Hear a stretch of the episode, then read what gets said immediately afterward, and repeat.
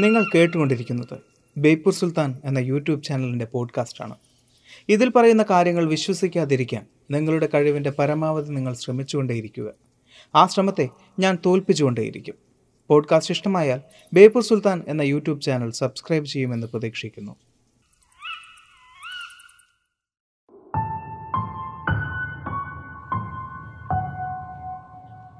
വിവാഹം നടന്നാൽ മൂന്നാം പക്കം ഭർത്താവിൻ്റെ മരണം സുനിശ്ചിതം.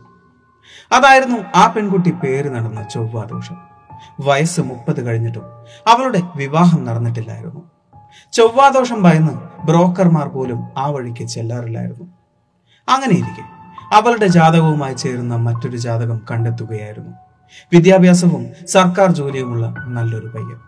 അങ്ങനെ പെണ്ണ് കാണാനുള്ള ദിവസം വന്നെത്തി. പയ്യനും കൂട്ടരും പെണ്ണ് കാണാനായി എത്തി.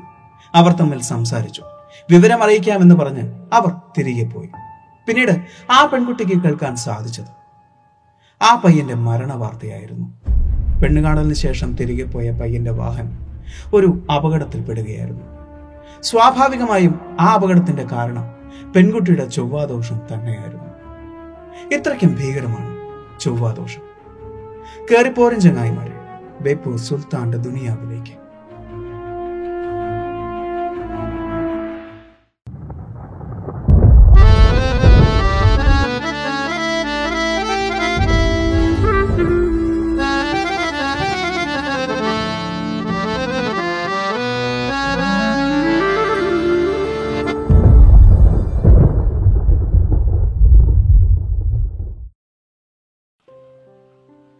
കേട്ടുപഴകിയ ഒരു കഥയുണ്ട്. കാലങ്ങൾക്ക് മുമ്പ് ടിപ്പു സുൽത്താൻ കേരളത്തിൽ വന്നപ്പോൾ ഒരു വലിയ ജോൽസിനെ കാണാനിടയായി. അദ്ദേഹം ഭാവി പ്രവചിക്കുന്നതിൽ പ്രഗത്ഭനായിരുന്നു. അദ്ദേഹത്തെ ഒന്ന് പരീക്ഷിക്കാൻ ടിപ്പു തീരുമാനിച്ചു. കയ്യിലൊരു കിളിയുമായി അദ്ദേഹം ജോൽസിന്റെ അടുത്തേക്ക് ചെന്നു. എന്നിട്ട് ചോദിച്ചു, ഈ കിളിക്ക് ഇനി എത്ര ആയുസ്സുണ്ടാകും എന്ന്.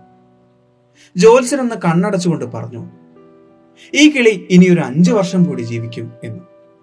അത് കേട്ടപാടെ ടിപ്പു കൈകൾ ഞെരിച്ച് ആ കിളിയെ കൊല്ലുകയായിരുന്നു. ഒരു നിമിഷം കൊണ്ട് ആ പ്രവചനത്തെ അദ്ദേഹം തെറ്റിക്കുകയായിരുന്നു. എന്നാൽ ഇതേ കഥ മറ്റൊരു ക്ലൈമാക്സിൽ പ്രചരിക്കുന്നുണ്ട്. അതായത്, കൈകൾ ഞെരിച്ച് കൊല്ലുന്നതിനിടെ ആ കിളി ടിപ്പുവിന്റെ കയ്യിൽ നിന്നും പറന്നു പോവുകയായിരുന്നു എന്ന്.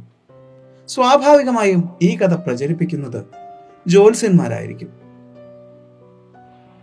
നാളെ എന്ത് സംഭവിക്കും എന്നറിയാൻ ആഗ്രഹമില്ലാത്തവരായി ആരും തന്നെ ഉണ്ടാവില്ല. അത്തരം ചിന്തകളിലൂടെയാണ് ജ്യോതിഷം ഉദ്ഭവിക്കുന്നത്. പ്രധാനമായും പ്രവചനത്തെ യുക്തിപരമായി നമ്മളൊന്ന് പരിശോധിച്ചാൽ അതിൽ അഞ്ച് സാധ്യതകളാണ് നമുക്ക് കാണാൻ സാധിക്കുക.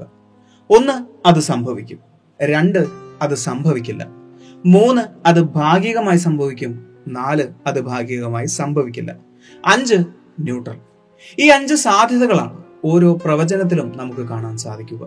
ഈ അഞ്ചിൽ എന്ത് സംഭവിച്ചാലും ആരാണോ പ്രവചിച്ചിട്ടുള്ളത് അയാൾക്ക് അതിനെ വ്യക്തമായി വ്യാഖ്യാനിക്കാൻ സാധിക്കും. അങ്ങനെ വ്യാഖ്യാനിക്കുന്നത് രണ്ടക്ഷരങ്ങൾ കൊണ്ടായിരിക്കും. വിധി എന്ന രണ്ടക്ഷരം. മനുഷ്യന്റെ ഭാവി പ്രവചിക്കാൻ വേണ്ടിയാണ് ഇന്ന് ജ്യോതിഷം ഏറ്റവും കൂടുതൽ ഉപയോഗിക്കുന്നത്. ഇന്ന് പ്രധാനമായും നമുക്ക് കാണാൻ സാധിക്കുന്നത് രണ്ട് തരം ജ്യോതിഷമാണ്. ഒന്ന് ഭാരതീയ ജ്യോതിഷം, രണ്ട് പാശ്ചാത്യ ജ്യോതിഷം. ആകാശത്തിൽ നഗ്നനേത്രങ്ങൾ കൊണ്ട് നമുക്ക് കാണാൻ സാധിക്കുന്ന ഗ്രഹങ്ങളും നക്ഷത്രങ്ങളും അവരുടെ സ്ഥാനങ്ങളും ഉപയോഗിച്ചിട്ടാണ് ഒരാളുടെ ഭാവി ജ്യോതിഷത്തിലൂടെ നിർണ്ണയിക്കാൻ സാധിക്കുന്നത്. സൂര്യൻ, ചന്ദ്രൻ, ബുധൻ, ശുക്രൻ, ചൊവ്വ, വ്യാഴം, ശനി എന്നിവയും ചാന്ദ്രപഥവും ക്രാന്തിവൃത്തവും ചേരുന്ന സ്ഥാനങ്ങളെ വിശേഷിപ്പിക്കുന്ന രാഹു, കേതു എന്നീ സ്ഥാനങ്ങളെയും ചേർത്താണ് ജ്യോതിഷം നവഗ്രഹങ്ങൾ എന്ന് വിശദീകരിക്കുന്നത്. മേൽപ്പറഞ്ഞ നവഗ്രഹങ്ങളിൽ അഞ്ചെണ്ണം ശാസ്ത്രത്തെ സംബന്ധിച്ച് ഗ്രഹങ്ങൾ തന്നെയാണ് എങ്കിലും അതോടൊപ്പം സൂര്യനെയും ചന്ദ്രനെയും രാഹുവിനെയും കേതുവിനെയും ഗ്രഹങ്ങളായാണ് ജ്യോതിഷം കണക്കാക്കുന്നത്. കാലങ്ങളെ നിർണ്ണയിക്കാനും ദിശ നിർണ്ണയിക്കാനും പണ്ട് കാലം മുതലേ കർഷകരും സഞ്ചാരികളും ഉപയോഗിച്ചിരുന്ന ഒരു സമ്പ്രദായമായിരുന്നു ഇത്.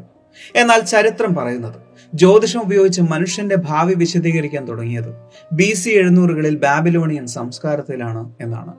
അന്നു മുതൽ തന്നെ ആയിരിക്കണം ജ്യോതിഷം ഉപയോഗിച്ച് ഫലവും ഭാവിയും മുഹൂർത്തവും വിശദീകരിക്കാൻ തുടങ്ങിയത്. എന്നാൽ ഭാരതീയ സംസ്കാരത്തിൽ വേദങ്ങളുടെ കാലഘട്ടം മുതൽക്കേ ജ്യോതിഷം ഉപയോഗിച്ച് മനുഷ്യന്റെ ഭാവി വിശദീകരിച്ചിരുന്നു എന്ന് പറയപ്പെടുന്നു. നമ്മൾ പലപ്പോഴും കേട്ടിട്ടുള്ള ഒരു വരിയാണ്, ജ്യോതിഷം ഒരു ശാസ്ത്രമാണ്. എന്താണ് ശാസ്ത്രം? തെളിവുകളുടെ അടിസ്ഥാനത്തിൽ ഒന്നിനെ നമുക്ക് വ്യക്തമായി വിശദീകരിക്കാൻ സാധിച്ചാൽ അതൊരു ശാസ്ത്രമാണ്. കബടി നിരത്തി ഒരു മനുഷ്യന്റെ ഭാവി വിശദീകരിക്കുന്നതിൽ എന്ത് തെളിവാണ് ലഭിക്കുക? അങ്ങനെയെങ്കിൽ ജ്യോതിഷം എങ്ങനെയാണ് ഒരു ശാസ്ത്രമായി മാറുന്നത്? ജ്യോതിഷം തുടക്കത്തിൽ ഒരു ശാസ്ത്രം തന്നെയായിരുന്നു. പിന്നീടുള്ള ചില ഇടപെടലുകൾ അതിനെ ഒരു അന്ധവിശ്വാസമാക്കി മാറ്റുകയായിരുന്നു. അവിടെ ജ്യോതിഷത്തെ നമുക്ക് രണ്ടായി വിഭജിക്കാം: അനലിറ്റിക്, ഹോളിസ്റ്റിക്. അനലിറ്റിക് എന്നാൽ ഗ്രഹങ്ങളുടെയും നക്ഷത്രങ്ങളുടെയും സ്ഥാനം നിർണ്ണയിക്കുക. അതൊരു ശാസ്ത്രം തന്നെയാണ്, അത് ആസ്ട്രോണമി തന്നെയാണ്. എന്നാൽ ഹോളിസ്റ്റിക് എന്നതിലൂടെ വ്യക്തമാക്കുന്നത് ചില ഊഹാപോഹങ്ങളാണ്. ഗ്രഹങ്ങളുടെയും നക്ഷത്രങ്ങളുടെയും സ്ഥാനങ്ങളെ ചില അർത്ഥങ്ങളാക്കി ഇന്റർപ്രിറ്റ് ചെയ്യുക, അത് അശാസ്ത്രീയം തന്നെയാണ്. ഹോളിസ്റ്റിക് ആസ്ട്രോളജി ഒരു വിശ്വാസം മാത്രമാണ്, വിശ്വാസത്തിൽ അധിഷ്ഠിതമാണ്. ആസ്ട്രോളജി എന്ന വാക്കിൽ നമുക്കൊരു ലോജിക് കാണാൻ സാധിക്കുന്നുണ്ട് എങ്കിലും അത് വെറും പാതിശാസ്ത്രം മാത്രമാണ്. അതിലൂടെ വിശദീകരിക്കപ്പെടുന്ന പാപദോഷങ്ങൾ വെറും ഊഹാപോഹങ്ങൾ മാത്രവും. ഇനി നമുക്ക് പ്രധാന വിഷയത്തിലേക്ക് വരാം, ചൊവ്വാദോഷം. എന്താണ് ചൊവ്വാദോഷം? ജാതകത്തിൽ എട്ട്, ഏഴ് എന്നീ ഭാവങ്ങളിൽ ചൊവ്വ നിൽക്കുന്നുണ്ടെങ്കിൽ അതാണ് ചൊവ്വാദോഷം. സ്ത്രീയുടെ ജാതകത്തിൽ ചൊവ്വയുണ്ടെങ്കിൽ അവളുടെ പുരുഷന്റെ ജാതകത്തിൽ തുല്യ പരിഹാരത്തോടുകൂടി ചൊവ്വയുണ്ടായിരിക്കണം എന്നാണ് വിധി. അങ്ങനെയെങ്കിലും നിലനിന്ന് പോവുകയുള്ളൂ. സ്ത്രീയുടെ ജാതകത്തിലും പുരുഷന്റെ ജാതകത്തിലും നമുക്ക് ചൊവ്വാദോഷം കാണാൻ സാധിക്കുമെങ്കിലും സാധാരണയായി സ്ത്രീകളുടെ ജാതകത്തിലാണ് ചൊവ്വ പിടിമുറുക്കിയിരിക്കുന്നത്. ചൊവ്വാദോഷമുള്ള സ്ത്രീ വിവാഹം കഴിച്ചാൽ അവളുടെ ഭർത്താവ് അല്പായുസായിരിക്കുമെന്നാണ് പൊതുവെ കേൾക്കാൻ സാധിക്കുന്നത്. എന്നാൽ ജ്യോതിഷത്തിൽ ഇങ്ങനെ പറഞ്ഞിട്ടുണ്ടോ? സത്യത്തിൽ അത്രയ്ക്ക് പ്രശ്നക്കാരനാണോ ചൊവ്വ? വേദം പഠിക്കുന്നവർ ഋഗ്വേദം, യജുർവേദം, സാമവേദം, അഥർവവേദം എന്നിവയ്ക്ക് ശേഷം അതിന്റെ നിയമങ്ങളും പഠിക്കുന്നു. അതിൽ ശിക്ഷ, നിരുക്തം, ഛന്ദസ്, വ്യാകരണം, കൽപ്പം എന്നീ അഞ്ച് ശാസ്ത്രങ്ങളും പഠിക്കുന്നു. അവസാനമായി ജ്യോതിഷവും. പക്ഷേ വേദങ്ങളിൽ വിശദീകരിക്കുന്ന ജ്യോതിഷത്തിൽ ജാതകം എഴുതാനും മുഹൂർത്തം കുറിക്കാനും വിധിയില്ല. അതുപോലെ തന്നെ ഒന്നാണ് ചൊവ്വാദോഷവും. ഭാരതത്തിലെ വേദങ്ങളിൽ ആറാമത്തെ ശാസ്ത്രമാണ് ജ്യോതിഷം. പക്ഷേ അതിൽ ചൊവ്വാദോഷം എന്നൊന്നില്ല. അപൂർവം ചില മഹാപണ്ഡിതന്മാർക്ക് മാത്രം ഭാവി പ്രവചിക്കാൻ സാധിച്ചേക്കാം എന്ന് പറയുമ്പോഴും കബടി നിരത്തുന്ന എല്ലാവർക്കും ഭാവി പ്രവചിക്കാൻ സാധിക്കുമെന്ന് എവിടെയും പറയുന്നില്ല. എന്നിട്ടും ലോകത്തുള്ള ചില മനുഷ്യരിൽ, അതും ഭാരതത്തിലുള്ള ചില മനുഷ്യരിൽ, അതും ഹിന്ദുമത വിശ്വാസത്തിലുള്ള ചില മനുഷ്യരിൽ, അതിലും അവിവാഹിതരായ സ്ത്രീകളിൽ മാത്രം എന്തുകൊണ്ട് ചൊവ്വ ക്ഷുഭിതനാകുന്നു? ജാതകത്തിൽ ചൊവ്വാദോഷമുള്ള ഒരു പെൺകുട്ടിക്ക് വിവാഹമൊഴികെ മറ്റെന്തും ചെയ്യാം. മറ്റ് വിവാഹങ്ങളിൽ പങ്കെടുക്കാം, ക്ഷേത്ര ദർശനത്തിന് പോകാം, അങ്ങനെ പവിത്രമായ എന്തും ചെയ്യാം. ചൊവ്വ ആകർഷനായിരിക്കുന്നത് അവൾ വിവാഹം ചെയ്യാൻ പോകുന്ന പയ്യന്റെ ആയുസ്സിലാണ് എന്ന് മാത്രം. ഇതുവരെ കണ്ടുപിടിക്കപ്പെട്ടിട്ടുള്ള മുപ്പത്തിമുക്കോടി ദൈവങ്ങളും ചൊവ്വയുടെ ഈ ശാഠ്യത്തിന് മുമ്പിൽ പഞ്ചപുച്ഛമടക്കിയിരിക്കുകയാണ്. ജോൽസ്യം പറയുന്നത് സ്ത്രീ ജാതകത്തിൽ എട്ടിലോ ഏഴിലോ ചൊവ്വ നിന്നാൽ പുരുഷ ജാതകത്തിൽ ഏഴിൽ തന്നെ ചൊവ്വ വേണം എന്നാണ്. സ്ത്രീയുടെ ജാതകത്തിൽ എട്ടിലോ ഏഴിലോ പാപഗ്രഹം വന്നാൽ ഭർത്താവിന് മരണമോ നീണ്ട വിരഹമോ ആണ് ഫലം. ഇത്തരം അർത്ഥങ്ങൾ പണ്ടേ കണ്ടെത്തിയിരിക്കുന്നു. ഗണന സമയത്ത് ചൊവ്വയുടെ സ്ഥാനം ഈ പറഞ്ഞത് വല്ലതും ആണ് എങ്കിൽ നിങ്ങൾക്ക് ചൊവ്വാദോഷമുള്ളതായി കണക്കാക്കപ്പെടുന്നു. അത്തരം ദോഷമുള്ളവരെ കാത്തിരിക്കുന്നത് വിധവായോഗമോ അല്ലെങ്കിൽ കുടുംബകലഹം മൂലമുള്ള വിരഹമോ ആണ്. ചൊവ്വാദോഷമുള്ള ഒരു പെൺകുട്ടിയുടെ ഭർത്താവ് അകാലത്തിൽ മരണപ്പെടുകയാണെങ്കിൽ അതിന് നാല് സാധ്യതകളാണുള്ളത്. ഒന്നുകിൽ ഒരു അപകട മരണം, അതല്ല എങ്കിൽ അസുഖം ബാധിച്ചുള്ള മരണം, അതുമല്ല എങ്കിൽ ഒരു ആത്മഹത്യ, ഇതൊന്നുമല്ല എങ്കിൽ ആരെങ്കിലും മനഃപൂർവ്വം കൊല്ലണം. ചൊവ്വാദോഷമില്ലാത്ത ഒരു പെൺകുട്ടിയുടെ ഭർത്താവ് അകാലത്തിൽ മരണപ്പെടുന്നതും ഈ നാല് സാധ്യതകൾ കൊണ്ട് തന്നെയായിരിക്കും. പക്ഷേ ഇവർ തമ്മിൽ വലിയൊരു വ്യത്യാസമുണ്ട്. ചൊവ്വാദോഷമുള്ള ഒരു പെൺകുട്ടിയുടെ ഭർത്താവ് അയാൾ ഏത് കാലത്തിലോ ഏത് പ്രായത്തിലോ ആണ് മരിക്കുന്നത് എങ്കിൽ പോലും സ്വാഭാവികമായും പറയപ്പെടുന്ന കാരണം അയാളുടെ ഭാര്യയുടെ ചൊവ്വാദോഷം തന്നെയായിരിക്കും. എന്തൊക്കെയാണെങ്കിലും ചൊവ്വാദോഷം എന്നത് സ്ത്രീകളെക്കാൾ കൂടുതൽ ഭയം പുരുഷന്മാർക്കാണ്.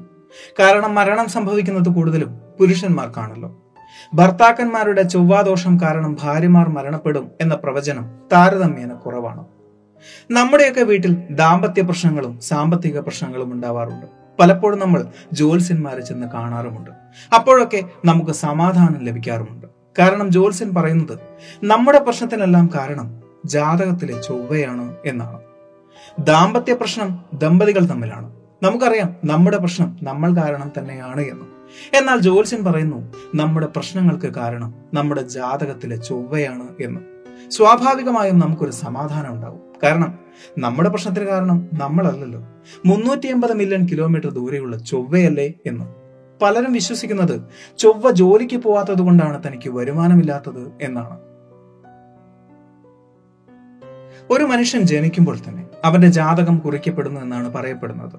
അതായത് ജനന സമയത്തിൽ കാണുന്ന ഗ്രഹങ്ങളും നക്ഷത്രങ്ങളും അതിന്റെ സ്ഥാനങ്ങളും നോക്കിയാണ് അയാളുടെ ഭാവി തീരുമാനിക്കുന്നത്. ഉദാഹരണത്തിന്, ഒരു കുഞ്ഞ് തിരുവാതിര നക്ഷത്രത്തിലാണ് ജനിക്കുന്നത്.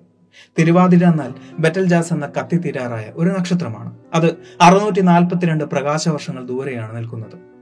ഒരു പ്രകാശവർഷം എന്നാൽ പ്രകാശം ഒരു വർഷം സഞ്ചരിക്കുന്ന ദൂരമാണ് എന്ന് നമുക്കറിയാം.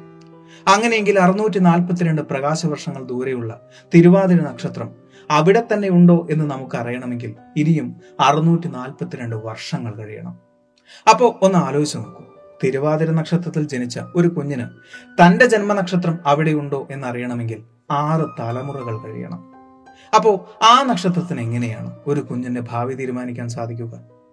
ഇങ്ങനെയൊക്കെ തന്നെയാണ് നമ്മുടെ ജന്മനക്ഷത്രങ്ങളുടെ കഥ. അതായത് മിക്ക ജന്മനക്ഷത്രങ്ങളും പ്രകാശവർഷങ്ങൾ ദൂരെയാണ്. അതവിടെ ഉണ്ടോ എന്ന് നമുക്കറിയണമെങ്കിൽ തന്നെ തലമുറകൾ കഴിയണം. ആസ്ട്രോളജി പ്രകാരം ഇന്ന് ലോകത്ത് നൂറ്റി ഇരുപത്തഞ്ച് കോടിയിൽ കൂടുതൽ ചൊവ്വാദോഷമുള്ളവരാണ്. ഇന്ത്യയിൽ മാത്രമാണെങ്കിൽ ഇരുപത്തിരണ്ട് കോടിയിൽ കൂടുതൽ ചൊവ്വാദോഷമുള്ളവരാണ്.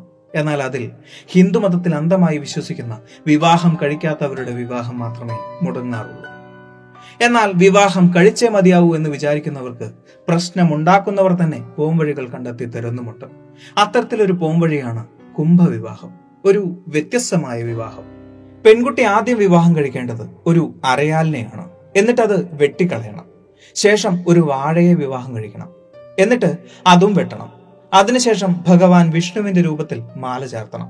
ചിലർ ആ രൂപം കടലിലോ ഒഴുക്കുള്ള വെള്ളത്തിലോ കളയാറുണ്ട്. അതിനുശേഷം കോലം ചാർത്തിയ ഒരു കുംഭത്തിൽ മാല ചാർത്തണം. അത് തട്ടിക്കളയണം. തീർന്നിട്ടില്ല, അതിനുശേഷം ഒരു കഴുതയെയും വിവാഹം കഴിക്കണം. എന്നിട്ട് അതിനെ കൊന്നുകളയണം. അതിനുശേഷം മാത്രമേ യഥാർത്ഥ വരന്റെ കഴുത്തിൽ മാലയിടാൻ സാധിക്കുകയുള്ളൂ. അപ്പോഴേക്കും ചൊവ്വ ഏകദേശം മടുത്തു തുടങ്ങിയിട്ടുണ്ടാവും.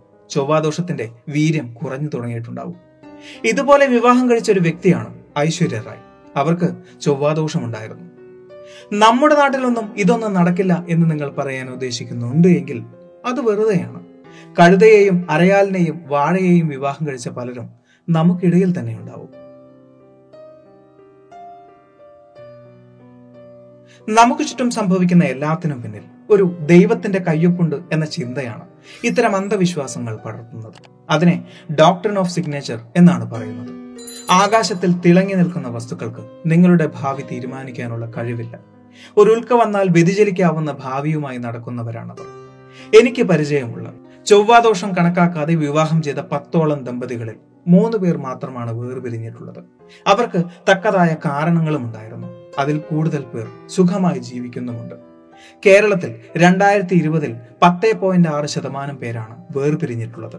കേരളത്തിൽ രണ്ടായിരത്തി ഇരുപതിൽ ആയിരത്തി നാൽപ്പത് പേരാണ് അപകടങ്ങളിൽപ്പെട്ട് മരണപ്പെട്ടിട്ടുള്ളത്. ഇതിന്റെ എല്ലാം പിന്നിൽ ചൊവ്വാദോഷമാണ് എന്ന് നിങ്ങൾ വിശ്വസിക്കുന്നുണ്ടോ? നമ്മുടെ ഭയമാണ് അവരുടെ വരുമാനം. ആ ഭയം എന്ന് നിൽക്കുന്നോ അന്നേ യാഥാർത്ഥ്യം പുറത്തു വരും. ഈ ഒരു വീഡിയോ നിങ്ങൾക്ക് ഇഷ്ടമായി എന്ന് വിചാരിക്കുന്നു.